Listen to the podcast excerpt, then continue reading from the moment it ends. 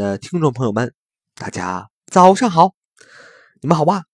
今天我们巧记单词要记一个新的单词，这个单词的拼写是这样拼写的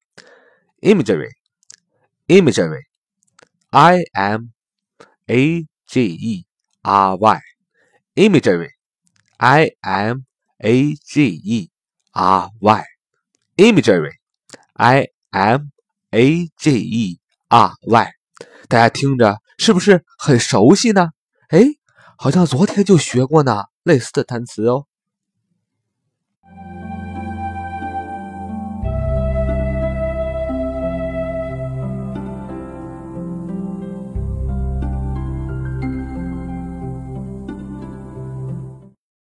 这个单词真的是非常的熟悉，imagery，i m a g e r y。如果我们想一想，我们昨天所分享的一个单词叫 image，i m a g e，它只不过是在我们昨天所学的这个单词 image，i m a g e 后面加上两个字母 r y，就变成了我们今天所分享的这个新的单词 imagery，i m a g e r y，只是在我们昨天学的这个单词 image 后面加上。r y 而已，就变成 imagery，i m a g e r y 了。所以它是如此的好记，只要我们记住了昨天的单词，只要在后边加上 r y，就记住了一个新的单词，就是 imagery，而且它的意思也跟昨天我们所分解的那个单词是一模一样的，就是形象、意象、比喻、画像、肖像。这样的意思。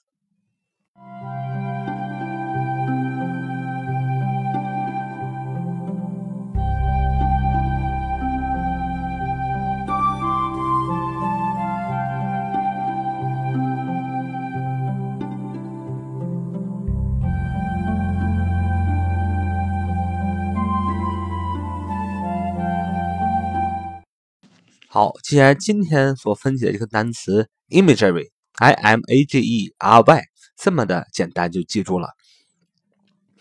那么我们就来梳理一下上一讲我们所分解的一个单词叫 image，i m a g e 啊，有的小伙伴说呀，说上次啊听你讲啊，这个可以分解成两部分，i m 是一部分，另外一部分是 a g e AGE 那部分可以理解，小学就学了 age。年龄、年纪，那这个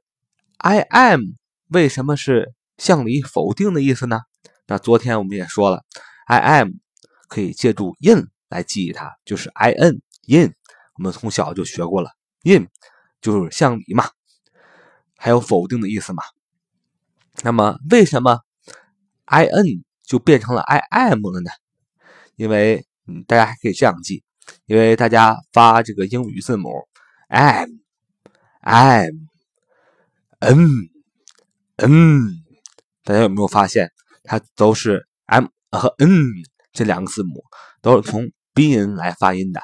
所以它们两个 m 和 n 之间呢，这个单词呢，这个字母呢，就会出现互相转换的现象。如果我们看别的单词，也会发现这个小秘密哦。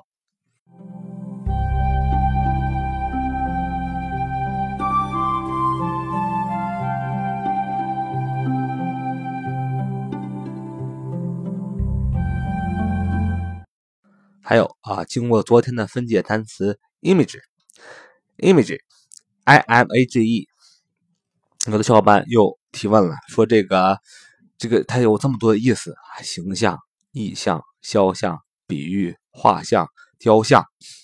这个怎么记呢？那么昨天我们也讲了，就是要记住它主要的意思。我们再来梳理一下，这个 image 它的主要的意思就是形象的意思，所以。记住了形象，其他意思就记住了。因为画像也是绘画师在画布上画出你漂亮的、帅气的形象，所以他就衍生出肖像的这个意思了。塑像也一样啊。米开朗基罗是大雕塑家，他雕刻的塑像栩栩如生。他在雕刻什么呢？是在雕刻动物的，或者是人的形象，所以形象就衍生出了雕像这个意思。image 还有一个意思是比喻、意象，为什么呢？这跟形象有什么关系呢？因为所谓的比喻，就是作家用他高超的技法，把一些个河水奔腾的一些形象啊，啊，把一些个非常可爱的啊样子，用比喻的方式来描述出来，所以形象又衍生出了比喻这个意思。啊，举个例子，比如说我们小学就。学过啊，这样的比喻，说月亮像银盘一样挂在天空上。说实在的，我小的时候真想把银盘拿下来呀，因为银盘很值钱呐。所以，我们发现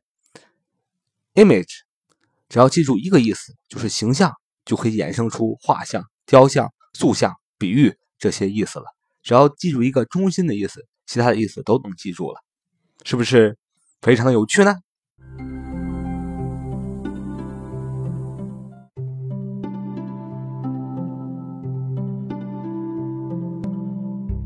那我们今天所分析的单词 imagery 就是一个非常跟 image 非常相信的一个单词，i m a g e r y imagery，只不过是在 image 后边加上 r y 而已，它的意思跟 image 也是一模一样的，就是形象、意象、雕像、画像、比喻这些个意思，它们两个是非常相近的意思，在文章中呢也可以替换。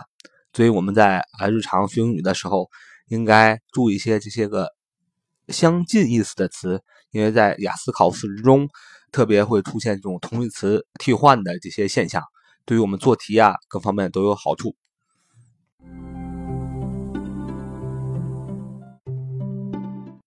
今天我们就把这个新的单词 imagery 分解完成了，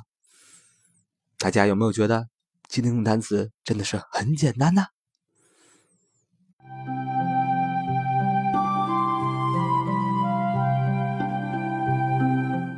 后呢，还是要提醒大家啊，我的这个巧记雅思单词呢是有文字版的，有文字还有图片，给大家都整理好了，放在哪儿呢？放在知乎网，